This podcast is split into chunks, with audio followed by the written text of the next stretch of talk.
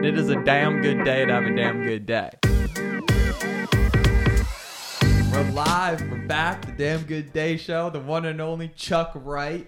You're here. It's happening. Started in an Instagram DM, and you're here, brother. Thanks for coming. Thanks for having me, my dude. This is exciting. I remember when I first came across your Instagram post, and I see it was like through the explore page, and there's this dude with an airplane propeller strapped to his back with a giant umbrella sorts of thing and it's just pushing him and you're and you're actually flying Yeah. and i think i've never seen this before i've never seen anyone doing it and you just have this big old smile on your face i'm like this guy's gnarly it was a good time, man. That's that's wild that you came across it the way you did. I did, and I, I thought, wow, you have to clearly have a, a knack for adrenaline and trying new things in life if you're going to ever try that. It was crazy. And, and obviously, you know, we started talking, and I continue to follow your stuff, and you're way more than all of that thing. And for all the audience for listening for the first time, I mean, if you check out Chuck's Instagram, you'll see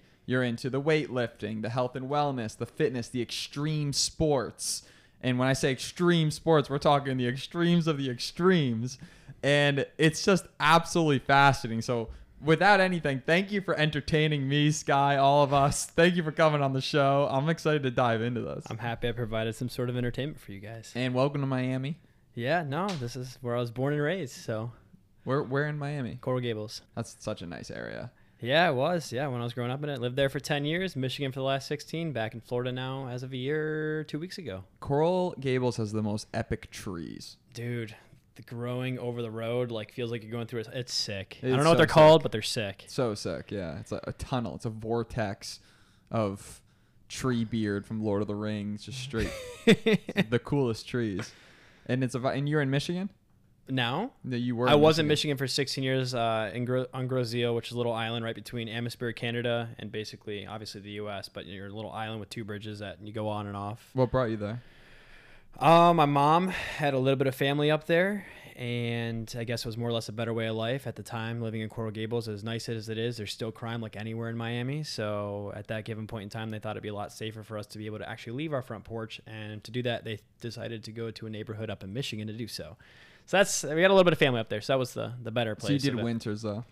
Oh, winters? Yeah. I love. Love Lo- snowboarding, obsessed. Out west, all that, yeah. Love it. Yeah, this guy's obsessed with snowboarding too.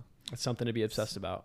Yeah, it's gonna be a tough season for me. First time in Florida during the winter. And there's so no rock climbing either in we'll see Florida. what happens. That's the negatives of Florida. There's no No elevation.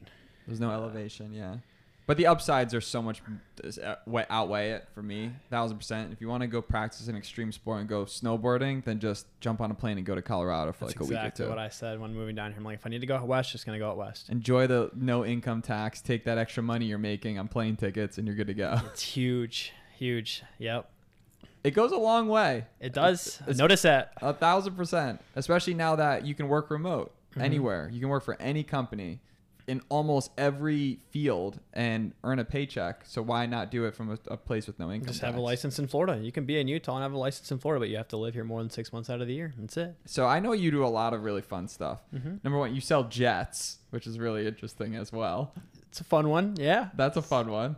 There's a lot of I have a couple of friends that are in the real estate game, the laser game, the solar game, and I I have no friends that just straight up sell and buy and sell jets. Yeah, it's it's sick. Um, I got into it kind of an interesting way. It was more or less a family friend. Uh, went down there, interviewed last um, August, not this 2021 of August, and basically did a little shadow day. And he's like, "This is what it's like. What do you think?" And I'm like, "I love it. It's sick. I'm down." Um, went back to Michigan, and then he messages me like two weeks later. He's like, "If you want to do this, you got to make a move like in the next two three weeks." And I'm like, "Okay, been in Michigan 16 years. I am just going to rid all of my friends up here and just solo dolo go down here." I'm like, "Okay." So I ended up working out. Me and my roommate, he does commercial refrigeration. He ended up down here as well. Found a house, and next thing you know, it was a tough three, four first months, but it paid off towards like the seven month mark. It really started to pay off and show its colors. It's hard. It's very hard, but it's very rewarding. But in terms of just the the process of buying and selling a jet, what makes a good salesperson and a bad salesperson in that world? A people person, being transparent, same with honesty. Honesty and transparent kind of go hand in hand. And then being able to talk, obviously. If you can't have a conversation with someone, know your details, know how a contract works, and know a little bit about law as well to not get someone screwed. That's that's a lot of just buying and selling jets right there. And then also knowing like ta- tax breaks, things of that sort. Use it to their advantage. Give them reasons for other. I mean, there's so many planes, just like there's so many cars. But the difference is for these guys, it's not a fun toy it's a business tool and obviously sometimes it's a showboaty thing for some people or it's just for fun for some of the guys but generally it's a business tool.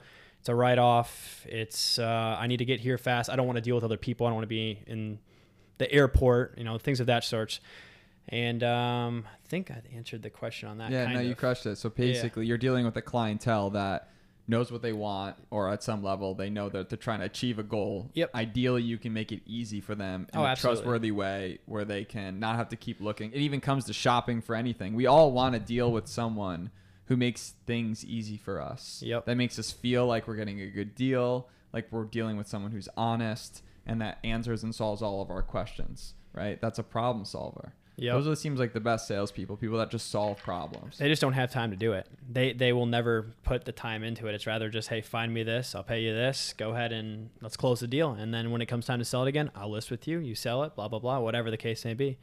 So it's sick. It's fun. Um, I love meeting the people. It's really really cool. the jet sailing and the jet selling. I mean, you do all sorts of, of flying in it, and that must be a great sort of uh, icebreaker for some It is. clients. It is. Some of them look at. I mean, a lot of like I said, the business aspect. Let's call it like fifty percent, fifty to fifty-five percent business. The rest of it's for people just for transportation for their families. It's fun, whatever the case may be. Those guys love it. The business guys don't give a crap about it. They don't give a rat's ass. Oh, you flew at fly paramotor. I don't even know what the hell. Some of them are like, what the hell even is that? Yeah.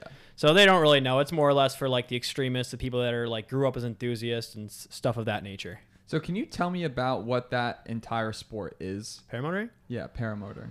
That's what it's called, paramotoring. Yep, paramotoring. So you got paragliding, hang gliding, and paramotoring. Paramotoring, you have a wing above your head, just like paragliding, but the difference is you have a fan behind your back and obviously a seat below you. Little two-stroke engines.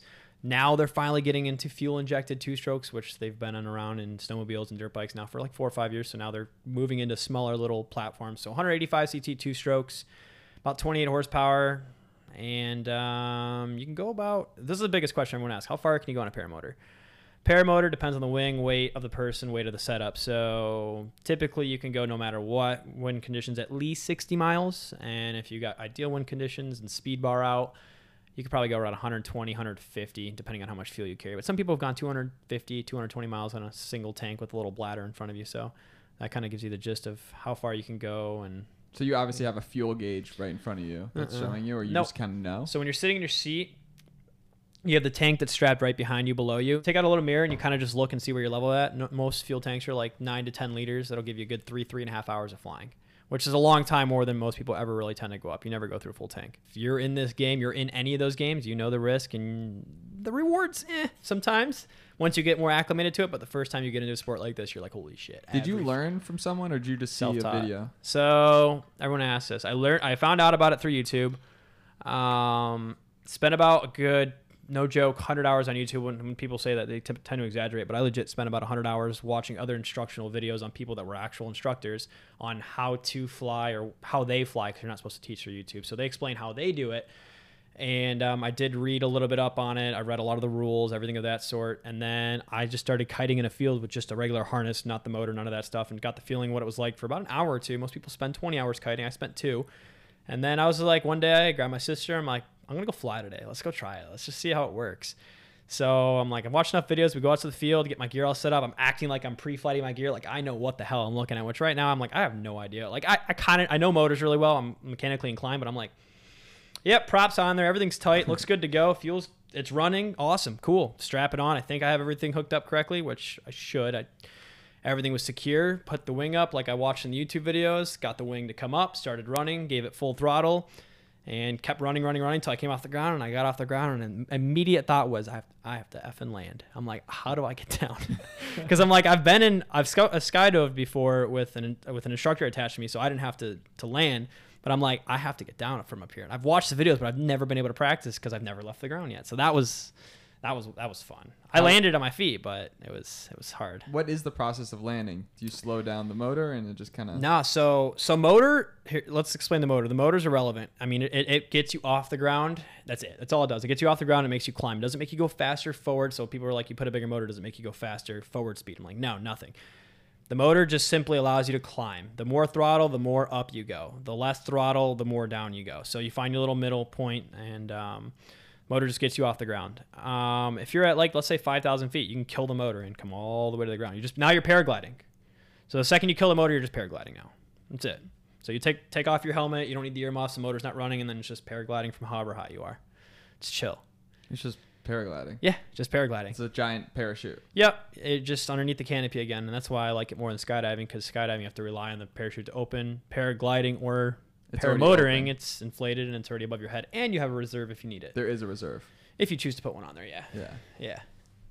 I haven't. It's like it's Yeah. like the idea of using an octopus when you scuba dive. It's up to you if you want to have one. Yeah, yeah, exactly. Yeah. So that's that's fun though, man. Damn, that's crazy. Yeah, you could do it tandem as well, paramotoring. Well, so. you mentioned that, so hopefully in the future we can do. You a could do a mini podcast up in the air. We got the Rode, the J- lab mics now. Joe Rogan said that when he talked about that video. So there's like a little two minute quote between or two minute little whatever thing with Joe Rogan and Jim Gaffigan, which I didn't even know who he was until I watched their podcast. And he goes, "Oh, look, he's just doing a podcast in space, man. That's just a podcast." And I'm like, "Hmm." And I thought about you. I'm like, first one to do a podcast in the air. No one's done it yet, ever. So there you go. Everyone should remember this and timestamp it as this is the time that it's gonna happen. It's going down. You're gonna see both of us in the air. We're gonna probably be six, seven thousand feet above the ground, no helmets on, just mic set up and just talking, floating down over the ocean, probably around the Sarasota area. Yeah, I'm just gonna be. He's gonna be stoked. He's gonna love it, Pants, but it'll be fun past that part. and he can have his tea up there, and he can drink it while while we're while we're cruising. That's so. gonna be a vibe. But that's what you know. This is that's what the next year is all about. It's all about doing extreme shit. It's about l- doing everything that living life to the fullest. We got the ice bath going on. We're doing the saunas. Are you into bungee jumping? I haven't got to do it yet. I'm gonna do it, but I haven't just haven't done it yet. Once again, flat. Where the bridge is at here. I just don't see the allure in, in bungee jumping. It's- yeah. But skydiving seems sick. It's. You haven't done it? No, ah, Gosh, Yeah. bless it, man, dude. You got it. We're gonna take you out of this office. We're gonna knock out two birds, one stone in the same day. I'm down. Same good. day. Get you comfortable with the heights with skydiving, and then you're like, all right, cool. I, I do love the water though. Scuba diving. I love spearfishing. Like I'm Well, I free that. dive nonstop, dude. So I mean, I free dive, scuba dive, all that stuff. Free diving's the best. yeah, so you ever go to the springs up north? I haven't been. We only go to Pompano, really, Pompano Beach, because my friend's got a little boat there. So Okay. I- unless we're just going off the shore in Miami, which is typically you're not seeing much. Buford Spring, an hour from my house. It goes all the way down to 165 foot, and you have light all the way to 130. It's a natural spring, so you have about a 100 foot of visibility. So you grew up in Coral. Like, were you doing it back then? No, I didn't start doing it until about three years ago. What prompted you? YouTube. YouTube. Yeah, YouTube and some other. Uh, I we grew up in the lake on Lake on Lake Erie, right there in the Detroit River kind of area, and we'd always go out on the boat like every weekend. And me and my buddy Robert have always been really into diving, or like the idea of swimming down. And we're just like, dude, we should get into free diving. And we started watching YouTube videos. Did you practice breath holds and do any of that Yeah. stuff? yeah, So you, you really purposefully. Yeah. Like my longest breath hold was like four minutes and 25 seconds. So what's that routine look like? Do you still do it today, or is it? I haven't done it in a while. I haven't held myself accountable like I should. I just haven't been able to practice work because honestly, it's not an excuse, but the job has really taken a lot from me. Yeah. You could turn any of these things into some level of, of career income, all sorts of opportunities. If I were to fully commit to any of these, yeah. But yeah, soccer was my thing. I played soccer for 16 years. No you one have really a knows. YouTube channel, right? Yeah, just my name, Chucky Wright. Chucky Wright. Yeah. Yeah, no, no, yeah. You give. I, believe strongly that almost anyone, depending on your level of talent or IQ, whatever, whatever you want to call it, your gift that you have, you put three years nonstop. All you do is constantly think about that. You can go pro or be the most proficient at that, whatever it is, whatever you want to do. I think three years, two and a half, three years, depending on how much time you put into something, you could be the greatest at it or one of the greatest. I mean, just seeing what you're doing, and I know you sell jets, which is by fact so freaking awesome. But I- see you as this biohacking extraordinaire entrepreneur that could create such a massive impact in the world just being you because you're so authentic. Um, health is wealth. Money comes second to fitness to me, and It's interesting. Care of that- yourself. it's interesting how you really need to. It, it's worth paying money for a personal trainer, regardless how big or jacked you are, Mhm. For the coaching because it's you can put up heavy weight, but if you're doing it wrong, you're just injuring yourself and making it worse. Exactly. I mean, ego lifting has been out the window for me for about eight years now. I, I see nothing of it but just look how strong I am, look how incorrectly I'm doing something. Little do they not know that they're doing it incorrectly, but they, they learn down the road when they have issues. Chiropractor seems to be their best friend, thinking that that's the only solution. When in reality, yes, there's there's benefits to that kind of stuff as well, but I don't want to go too deep into that. But and and even having a trainer is how educated is that trainer? Did they just get a signed off paper saying, "Oh, you're a personal trainer"? Like there's so many things mechanically wrong with today and how people move and it's it's unfortunate but social media kind of blesses and destroys depending on what you're retaining and who you believe in. Obviously, people have biased opinions, but mechanically, you go back hundreds of years and you see that the, the deep squat is the most like uh, natural position for anyone to sit in. Like we would never be sitting in a chair like this. We'd be literally standing in like the deepest squat, and that's how everyone sat. The average human being can't even do that. So you mentioned chiropractic being a little like. What were your thoughts there? Chiropractic, I haven't.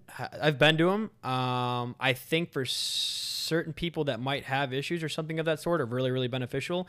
I know there's some real legit chiropractors out there that know what the hell they're doing, and I think other ones just kind of get a degree. They get out there and they just start. You know, people like, oh, my neck cracked. It feels super good. My back feels aligned. I just feel better. Like it's that fake sense of I feel good. And then there's some people that actually really benefit from it. I agree. I had this whole freaking ordeal in my life where I had a um, really, really bad sciatica pain for two plus years. It sucked. It was terrible. Couldn't sleep. Was just constantly, you know, in, in extreme pain. And when I had an MRI on my lower back, they found a six millimeter disc bulge in my L1 L- S5. And basically, at that point, you, they assume that's the reason, like it's a pinched nerve or something. So mm-hmm. I did a full year of back stuff, and it never got better. Turned out I actually had a tumor which was non-cancerous, thank God, but it was in my femur, and they said they've never even seen it before. But it was creating the same type of problems that would be shown if you had a pinched nerve or a slip disc or anything like that. Yeah. Eh, but I learned so much about that because I had to go through three or four different chiropractors throughout that whole process. One thing that I found really fascinating when I moved to South Florida, when I met my buddy Josh um, Levine, who was also on the podcast, is they practice a, a type of, of chiropractic called NUCCA, are you familiar with NUCCA? N U C C A. Basically, it has to do with the aligning of the neck, like where it enters the spine. And some of the stories that he told me are just absolutely unbelievable. He'll touch you like this much, like barely touch your neck, and you'll see that you'll become straighter just because of like the simple adjusting of like a, a bone in your neck. And it requires a bunch of x rays to do it. So most people don't do it because it's a lot more work from the chiropractic standpoint. Yeah. But that that form of chiropractic, I believe 100%. I don't believe, like you mentioned, when you go in, you just crack, crack, crack. It's really satisfying, right? It's like ASMR, but I don't think, just in my experience and my research, it's a weird field.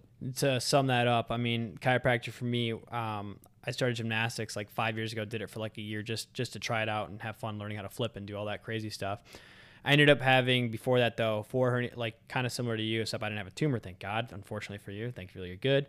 Um, L1 through L4 herniated, and then my thoracic, I had I had three. I don't know which ones they were. I had three of them, and then I had three cracked discs in my neck.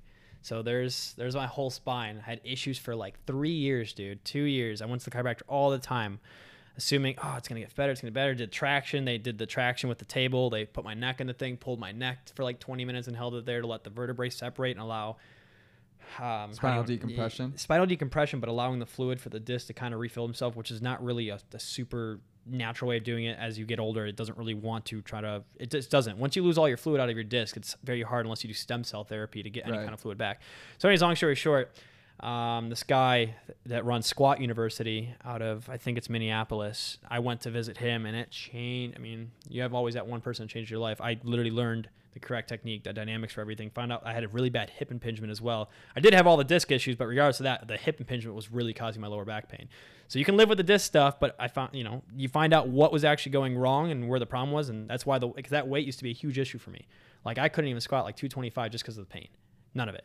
Before I squat, I do probably 10 minutes worth of warm up to get the certain muscles and uh, my my my side laterals uh, warm and my core warmer and warming up my knees as well. And then just doing some like hip mobility stuff with some holds at certain angles certain movements. Depends on if you have you know an external rotation that's limited or an internal rotation that's limited.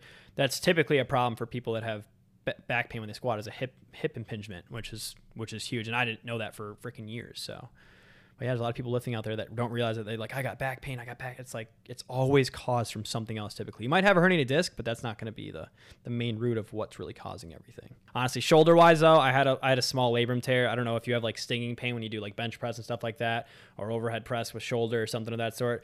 All I know is overhead press and doing linear progression. The way strength training to me overall is is every single session you come in, whether it's deadlift or squat three sets of five, you go up by five pounds, and you continue to progress until either you can't or your form starts to suffice, and you pull it back and restart the process. At You a say little bit three lower. sets of five every time. Three sets weight? of five. No, uh, so if you start off at 300, next session's 305, next session's 310, next session's three. You go up five pounds every time, three sets of five, and you do like a warm up set with whatever. But that's what I that's what I did. I worked my way up all the way to like 530 was my most for two reps. So that's linear progression is super important. People are like, oh, I think today I can throw on another 40 pounds and be good doing that. It's like, no, it's not how that works. I mean, for, for getting stronger now, if you want to like look more ripped, more lean, whatever the case may be, yes, hypertrophy to muscle at the same time, like start off your workout with intensity with weight because at the end of a workout, you're not going to have the same strength you would at the beginning. So do all your strength stuff at the beginning and then go ahead and do your t- five sets of 12 or your five sets of 10, whatever you want to go do with whatever movements you want to go do. And yes, go ahead and get lean, go put, build up, go break down the muscle fibers, go do it, all that stuff. That's fine. But mean, strength that comes first to me, then looking good comes second. Have you ever went through a phase where you just wanted to get chiseled? Yeah, I did. I did three physique shows. I've been in the fitness industry for like 12 years, Amazing. so I, I know a little bit. Yeah. So you did personal training as well? No, I never. I've been asked hundreds of times, but I never wanted to go that route because I always felt I even myself am not educated enough to tell someone. I know I could definitely coach someone better than a quarter of the personal trainers out there, but I just never got the piece of paper, and I never, I never had the time to go do And it. you got into the gymnastics thing. That's pretty cool. So you just yeah, like, I want to do flips. I wanted to do tricking. There's so many good people in this world that you haven't met yet. Something Oh that just God. motivates me every day.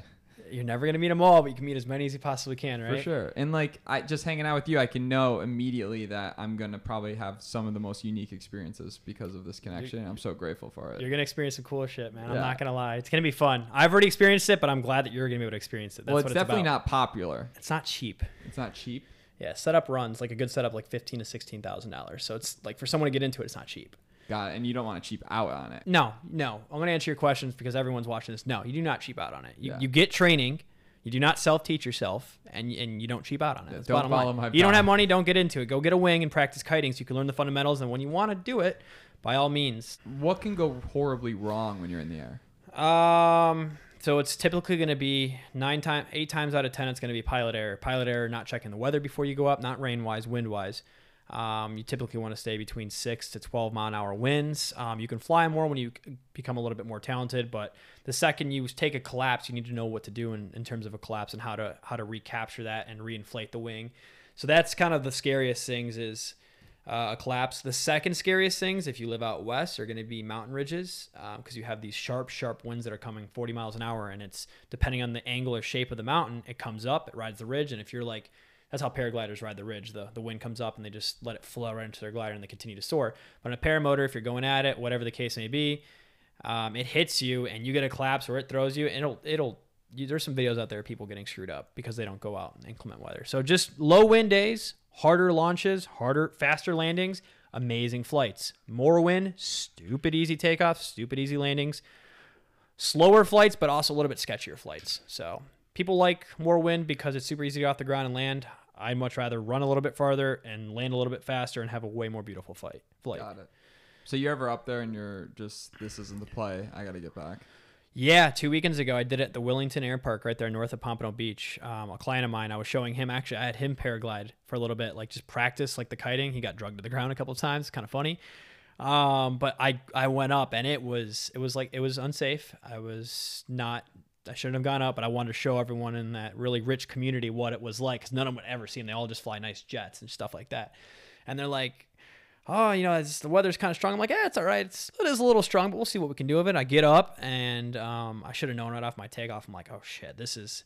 So I get off the ground and the wind just takes me up like 100, 150 feet in like five seconds. It just pulls me up and I just keep lifting. There's no forward. I'm going backwards. Was. I'm everyone like, they did get sketched. or they yeah. thought you were just doing your thing? They thought I was doing my thing at the same time. They didn't know, so they were like, "Oh shit!" Um, but I, I went up, And then um, I pretty much landed almost coming backwards slowly. So I landed in, in basically reverse. It was sketch, but it was fun. It was cool. I knew when to come down right away. I'm like, all right, I just got to get this thing back down. So making sure the conditions are super fire, checking you just check weather.com or there's certain So there's um, an app. I, I use UAV radar. Most people use Windy, which they're just wind apps that let you know where the winds are at each elevation because winds change at elevation.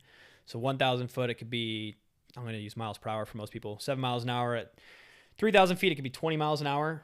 At 10,000 feet or 12,000 feet, it could be 45 miles an hour. You don't you don't know. The winds aloft. It's called winds aloft. So at different elevation, you have different winds. got it. So any pilot, any anybody that flies helicopters or anything aviation related, everyone knows what winds are uh, winds aloft are, and some people that drive boats too know what that means. Do you need like a radar when you're up there? There's no license required with the sport.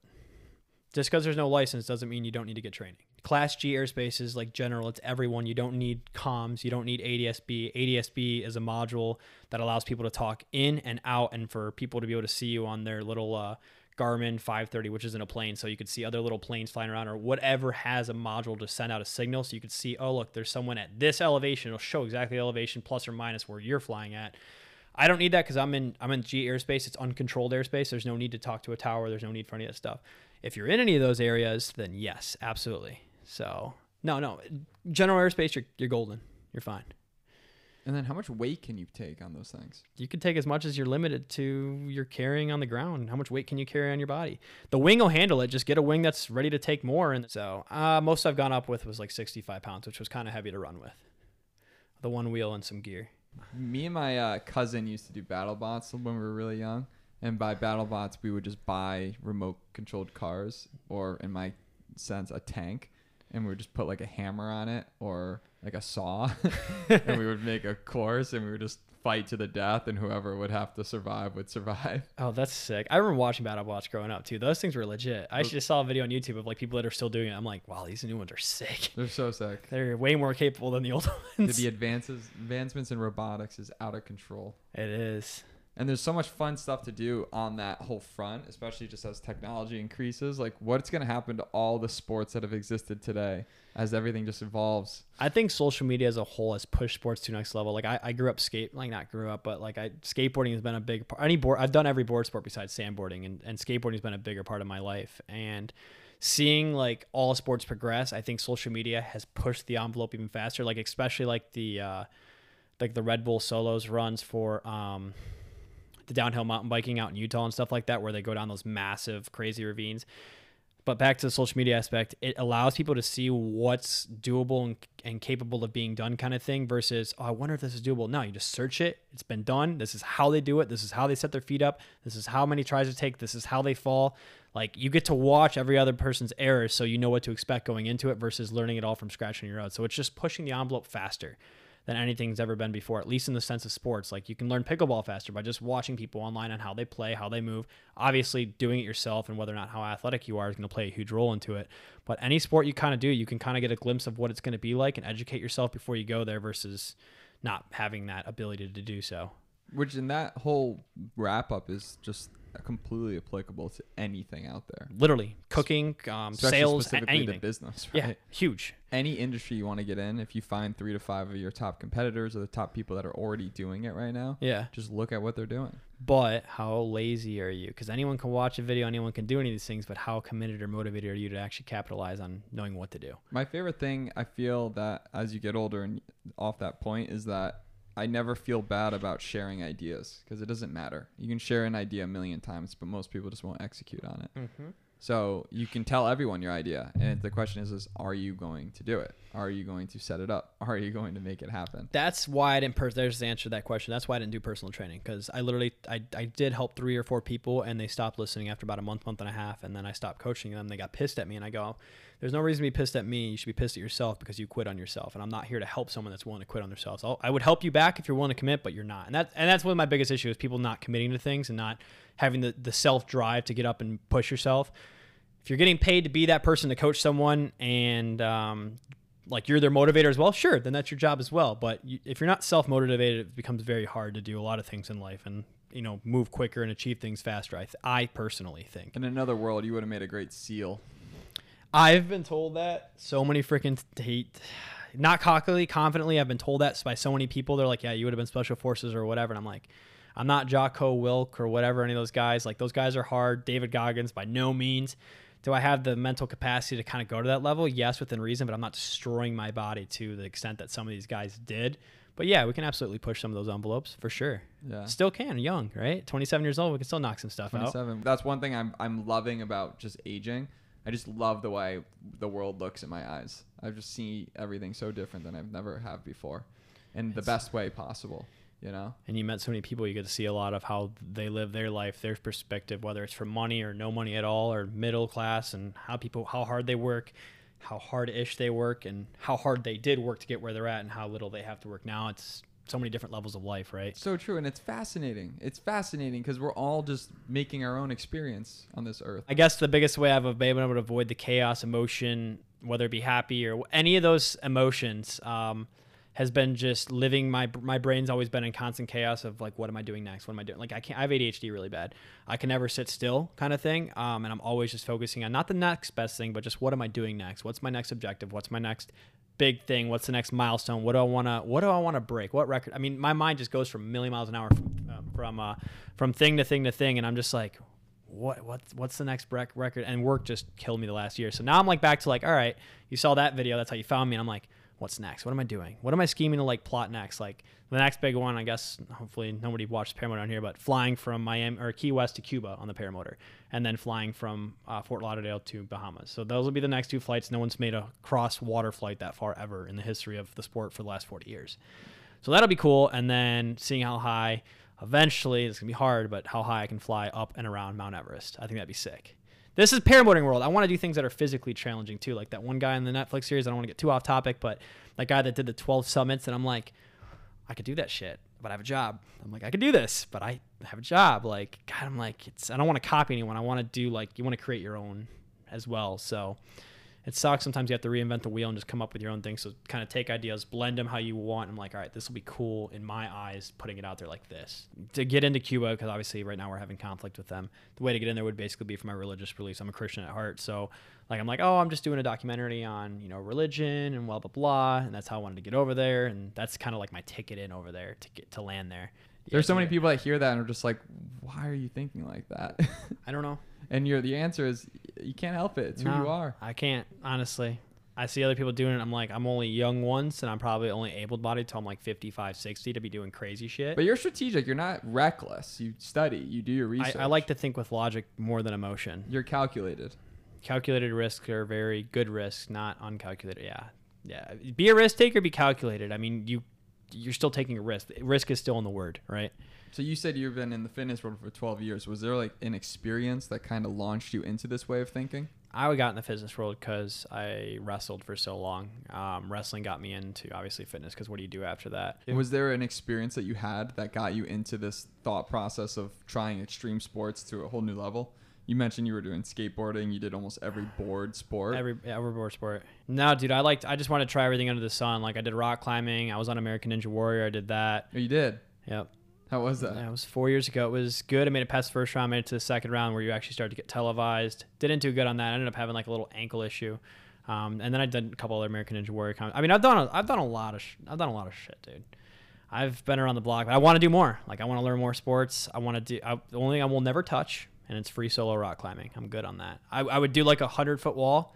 It's probably it. I'm not. Nope. Nope. Not for me. Thank Sorry. you. Thank good you. on that hard pass. What was your closest near-death experience in your life? Um, once was on a longboard getting towed behind a car. I hit like 43 miles an hour. Speed wobbles. You know what happens next. Um, land, and my head was probably four foot from a sewer drain. Thankfully, I landed in the grass. I have the I have the clip of that.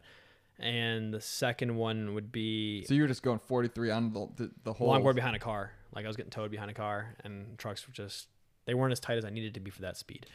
Um, and then the second one would have been when I was freediving at Gilboa Quarry in Ohio. I didn't think I was gonna die, but like I was like, holy shit, I'm way deeper than I should be. And there's these tubes at 65 feet. So I go down, I'm at 65 feet, and these tubes are about 80 feet long. They're about the size of this room in terms of a circumference, maybe like 25, 20 foot, 18 feet. Swimming through it, swimming through it. It was kind of an eerie feeling. Like I don't, I have, I used to have a phobia of like dark, deep water. I didn't like it, especially by myself being down that deep. and I'm swimming through it, and I get to the end. I didn't have a panic attack, but I like was looking around. I'm like, oh shit! Like, and my heart rate started because I created it in my, my own head. My heart rate started to race, and I was like on the way up, and I got to the top, and I was like gasping, gasping for air on that one, and then I got stuck also free diving one time um, inside of a boat. I dove into the back of it. This this space, I shit you not, is like swimming through like one of these like little You got shelf stuck gaps. free Yeah, diving? literally like this size, and I had to pivot my way around. And you got three foot fins on, so I had to pivot my way around this corner, reach my other arm, undo my belt while I'm underwater. I'm only 20 feet down, but I'm still in, in a boat. And um, I come around the corner, and my my other my ankle gets stuck with the fin. I take off my fins; they're both in the boat now, and I'm down there for like a minute, minute and ten. This is a normal dive. I've done this little type gap like ten times in my life, and just just this time, I got stuck and I was cocky. I went down quick, and nope, nope, barely made it out of that one. But no, I've never had any near death. Like, uh, and then Greece, last one, Greece. Um, there Damn, was that, that free diving one's sketch. free diving. Any anytime you get stuck free diving, it's scary because you're holding your breath.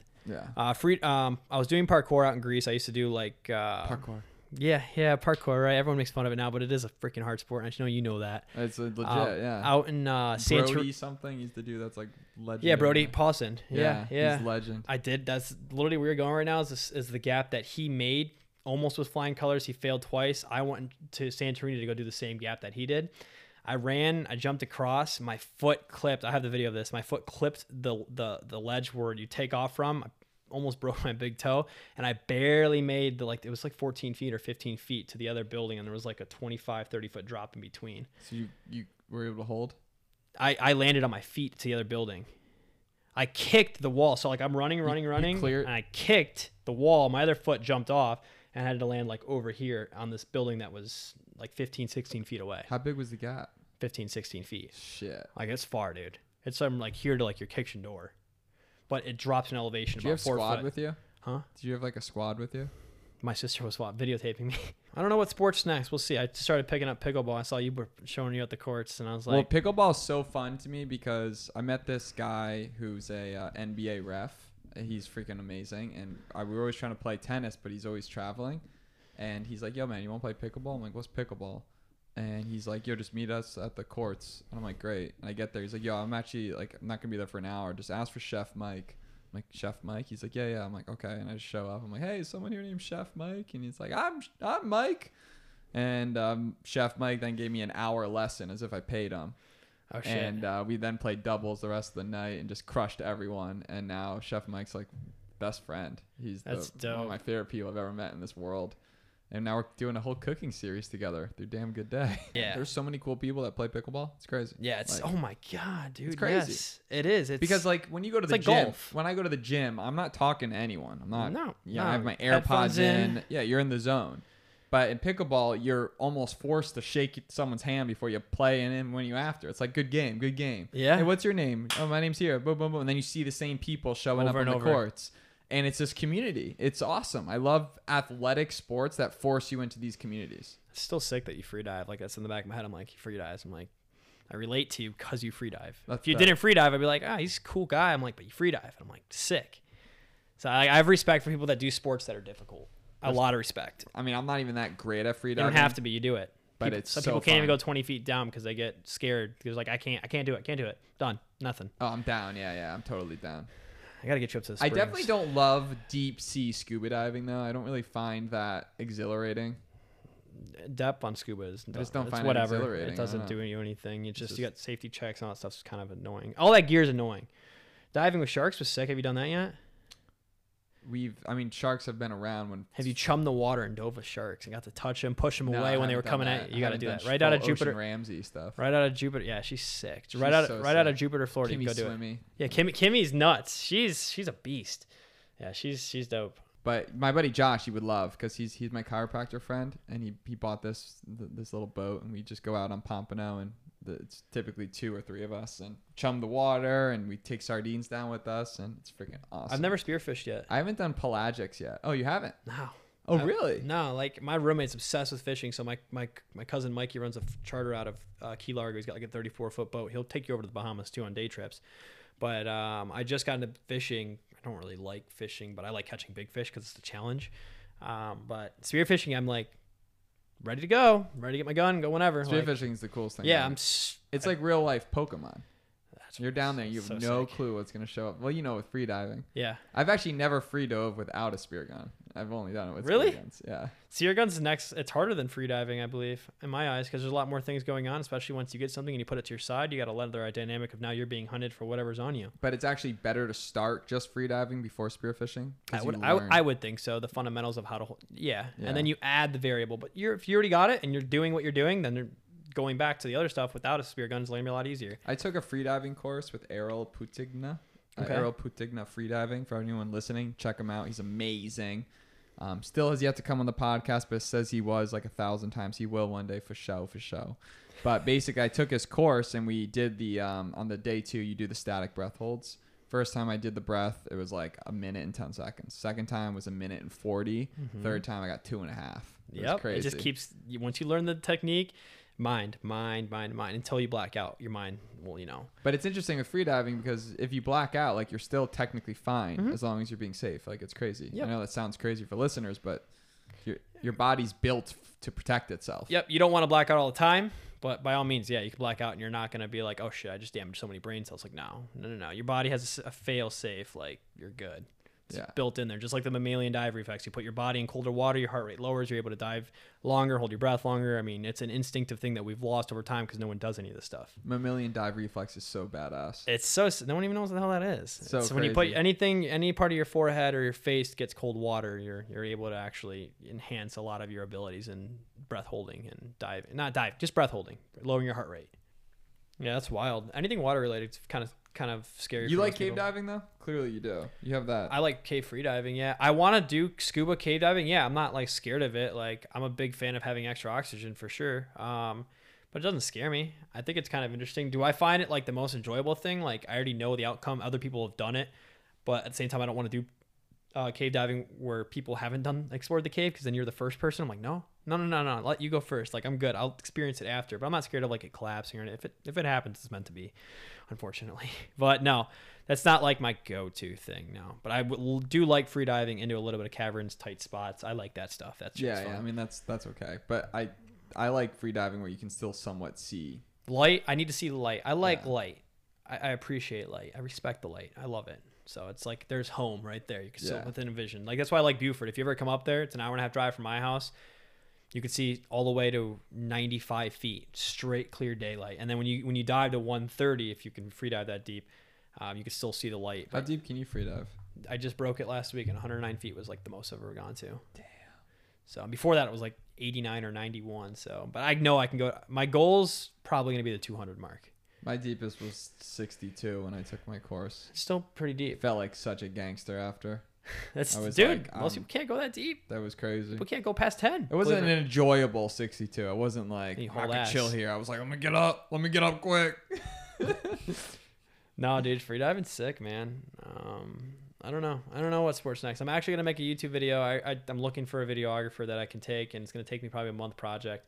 But I want to um, showcase every sport that I've ever done all into one video. 25 minutes. I'm just gonna pick 25 sports, and I'm gonna try to see like what level I'm at at each one of these sports, and just make like a collage of all of them, like doing the hardest movements in all of those sports for 25 sports. That would be sick. So that's I just want something from like when you were younger. You can look back and be like, I tried all this. Like, yeah, look, look, look, kids. Like this is what I used to do when I was younger. Blah blah blah. So I need to do something like that. Oh, my mind's always just been how can you become the most versatile athlete out there? Like that's that's always been the epitome for me. It's what makes you the most versatile athlete. That's it in every category. Being smart, clever, logical, athletic, strong, fast, agility, like being a good genuine human being at the end of the day as well like every attribute like and then just becoming the most versatile and then also pushing past barriers that have never been passed and that's what i wish i could just live to do versus having to make money all the time and unfortunately is the world we live in where you got to make money so, So. true. Yeah. Unless you can figure out a way to turn all of that into the pa- into the into a money making thing. right? and it will and, I- and i think just having a lot more money in in like a two year time span still being young enough and then taking that money and be like all right well now i can go ahead and focus on what you just said Well, it's so interesting too, being young, being our age, where number one, you don't need much to be extremely happy.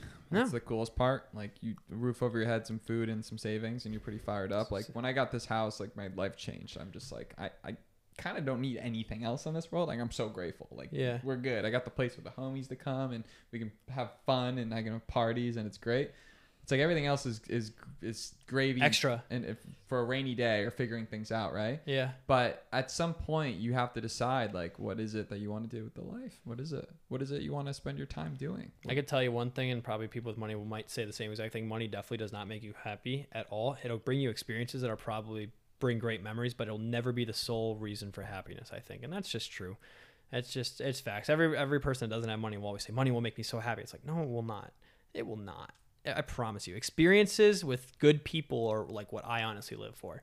Like having good memories, good times with genuine people that are like my buddies will ask me like, dude, what's like, you know, what, what makes you happy? I'm like, honestly, dude, I remember this one time we all went golf. We got pretty drunk at the golf course, and I remember like that day being fun as shit. And I don't even like golf, but it was fun with the homie. Like it was a good day that was memorable. Like shit like that, like simple shit. I do love how as you get older, you start to just think about things so much differently. Like one amazing breakthrough I've had recently is there's always been some piece of me deep inside that kind of thought I was inadequate to build my own business and be this, you know, sort of like the type of people I interview on my podcast all the time. You know, part of me just believed I was kind of like faking it till I made it instead of like being it till you become it or just I, I just always kind of doubted myself and more than ever before, my confidence in my own ability has been through the roof, and the results have shown. And I think a big reason is number one, at some point, you realize that it becomes harder not to do it than to do it. And I'm talking about building the business, doing the ice bath, eating the right food, doing these things. It becomes harder to not go on Fiverr and source the right people, to not get your website built, to not do the course. It becomes harder to not start cigars.com, to not do these partnerships with athletes. It becomes harder sitting there knowing that you can do it, that you're fully capable of doing it, and you're not doing it. Eventually, when you hit that point, I feel like it no longer becomes this thing of, oh, I have to work. It becomes this thing of, I have to just serve what I'm, I need to do to achieve sanity. yeah. I think the fear of not I think the the regret of not attempting to try something that you didn't think you were capable of is huge for me. Like the regret of not doing it. Like I built a clothing line when I was 21 years old and I just didn't have the funds to keep it going. Like it was blowing up. I was making money, but I was in college and I was just like this isn't flying, dude. This is just too much overload. And I, I wish I would have had a different mindset at that age, but I don't regret it. I learned and now I know, hey, I'm fully capable. And the biggest thing I take away like every day now is betting on yourself. Like I like I said, I just literally quit my job on Saturday because I didn't agree with the split, other kind of things like that, yada yada yada, whatever. You can make a lot more money on your own doing it. But I was like, literally, I quit. I'm like, I told my buddy Jack, who does it on his own, he makes good money, like a million, million and a half a year as a 26 year old kid is good money for him. So, and I was, and he's told me the same thing. He's like, dude, the second I started doing it on my own, um, I bet on me 100 fucking 10 percent, just like I did for being a pitcher for baseball. He's like, I came out of, he came out of New York too. And um, he's just like, no one from New York makes it as a pitcher. Like, and then he moved to North Carolina. And I was just like, you're not wrong, dude. Betting on yourself is 100% the, like, you, you have to mean it though. Don't just say, I bet on me. No, it's like, I bet on myself. Like, 100%. You're not going to, it's not a competitive thing to other people. It's just like, you, can't let your alter ego beat you on saying, you can't do this. You're not capable of doing this, that, that kind of thing. Well, being your own business owner at some point becomes necessary, Mhm. especially once you're in sales, because eventually you realize that you could work your ass off doing the same amount of work to make 10% the commission Mm-hmm. than if you did the same amount of work, the same actions. You're going to have higher level conversations, almost even more relaxed conversations because you're typically dealing with more higher level people because of the, your ability to just portray that you're also at that level. Yeah. And the, the rewards are 10x. It's crazy. Yeah. Grant Cardone. and 10 it's more exciting. yeah. And it's more exciting too, you know? and and the risk is all on you as well, which kind of gives you that that exhilarating feeling too. It's like it's all on you, dude. Yeah. It's that you go home, you're responsible for what you make or what you don't make. You didn't work that day, you, you didn't get paid that day, or you didn't work towards getting paid that day, which is sick. I I love that making yourself, uh, what do you want to call it? What do you call it? Making yourself responsible for. There's a different word for it, but I'm not even gonna think of. I can't even think of it right now. Responsible for all your actions. Yeah, or- kind kind of thing like that. Different word, but along those lines. Yeah, Yeah, like you eat if you work. kind of thing. Yeah. Yep. Yeah, no, it's crazy. I mean, I I really am grateful for network marketing. I got in direct sales when I was nine, uh, 20, and someone texted me saying I have something you'd be dank at, and I don't know if I was selling drugs, but I was down, and uh, it turned out it was Vemma, V E M M A, Okay. and I got into Vemma and had a great run in 13 and a half months, hit a six figure income, speaking on all these stages. Life was so crazy. Did you enjoy that? What was speaking on stages for? Like, or how was speaking on stages like for you? It was exhilarating. Were you nervous first time? Obviously. I always get nervous. I get nervous before a podcast. I get nervous before a sales call. I get nervous for any time I ever do pretty much anything really. uh, because I care. And getting there, yeah, hundred percent. 'Cause I I walked in here, I was nervous for this too. Know, I, I care. I'm like, I want it to go good. You know, I don't want it to. I don't want to fumble the bag. You know, um, but uh, yeah, I get, I get nervous, but it, it's exhilarating afterwards. yeah, It's exhilarating when you just lay it, like you put it all out there, and people actually liked it. dude, yeah, that's crazy. That's like when I put that seventeen thousand five hundred video, I'm like, in my mind, I'm like, this is gonna blow up, and I didn't think I'm like, holy shit, I got seven million views. I'm like, all right, dope, like. And then I started creating other crazy videos, flying into the Bermuda Triangle, It's crazy. doing this. seven million views. Ah, yeah, I mean, it's I'm humble for it, honestly. Like, thank for ev- everyone. Yeah, yeah, it was sick. And then it's just like, what can I do next? I know it worked. What can I do next? Right. Like that pushes me to go ahead and push the envelope. Not saying I need that motivation, but it's cool to get rewarded for doing something you didn't even expect to get rewarded for. At the same time, you also enjoyed and lived through something so wild. I'm gonna do it again, honestly. I'm gonna see if I can legally go up to twenty thousand. I think it'd be cooler. So, but I don't. I'm over the like. I'm not over it, but I don't want to be associated with just oh, you're the paramotor guy. I'm like, no, gosh damn it, no. You just epitomize living life to the fullest, taking chances, exploring the world, conquering your fears, doing things different, challenging yourself, and you do it with no ego. You're just this guy that's trying to be the best version of yourself, and it's cool. Yeah, competitiveness drives me. Not trying to be better than anyone, just trying to be better than myself. So Something we always ask on every show, uh, no matter where you've come from or what your background is, is if you could go back in time oh shit. and the current you at 27 could have talked to maybe you at 16 and you could have said listen man you know i'm going to say one two or three things that could have saved you a ton of time money heartache headache and naturally a lot of times people say i would have invested in bitcoin or they would have said i wouldn't have told myself anything because it made me who i am today which is a great answer but let's not use that what are maybe some lessons the things that you would have told yourself Yeah, I'm like the second answer. Obviously, that's great. Like, just let things roll how they were and how they ended up. But honestly, uh, stick with soccer. I would have gone. My, I I 100% promise you, I would have gone pro in soccer if my my dumbass didn't flunk out with grades, like not caring about school. That's where I would have been. I, I know, guaranteed. I played for 16 years. Like, there's no. I was soccer not cocky, but I was confident. Like, I was, I was, dra- I was on so many different teams for travel and always getting picked to go play. Like, I was good at soccer yeah soccer or football if I would have actually played football and been a little bit bigger. But regardless, no, it wasn't a money thing ever back then, or I wish I would have been invested in any of this stuff. No, no, none of that. Just picked a sport and actually stuck to that one damn sport versus trying four different sports all the time. Like playing four seasons, like I should have stuck with one sport, and played it the entire way through, trained off season on that sport, and just gone pro in something. That's what I should have done. yeah i wish i just played high school hockey i know it's so, so simple but Yeah, just but it didn't end up that way. Tennis, dude, I would have, I would have played tennis, but whatever. If I could go back, I would have played tennis, golf, and like uh, swimming or something. Sports you don't get hurt in, yeah. things that I you like can do, and that. things you can do your whole life. You It- know, that too. That's why I say you don't get hurt in those now, so you can do them the rest of your life. Yeah. for sure. Yeah. Well, the great thing is, is like for you building, putting out that video, like you now have the credibility and you being that athlete to get that interview with Kimmy Swimmy, right? Or Yeah. to get that experience. Um, yeah, create some sort of brand. in my head like fake reality of who you are because you did one thing and everyone because of the views it gets it's like okay now you're you're you're you got the accolades to go ahead and talk to this person which sucks sometimes because people look there's some wild people i met that have don't even have instagrams or don't have any followers i'm like you're nuts like you're you're incredible as well like you're freaking insane but no one will know unless No one you, will know. yeah unless you post the the, the hypes of your life like i post if I had sadder shit to post, I'd post it. If I had downs, I'd post more of it. But I really don't like have any bad days. I just don't allow my mind to be filtered with that kind of stuff. I try I to. mean, you're the epitome of damn good day. It's- I do. I've I've used your damn shit. Like I, I love it. I'm like it's, I'm like it's a damn good day to have a good day. There's like 20 people that are like, dude, I like that saying where to come from. I'm like, there you go. Send, I send them your page. Every single person. I'm like, this is this is who it is. Go go check a shit out. That's legit. It's sick.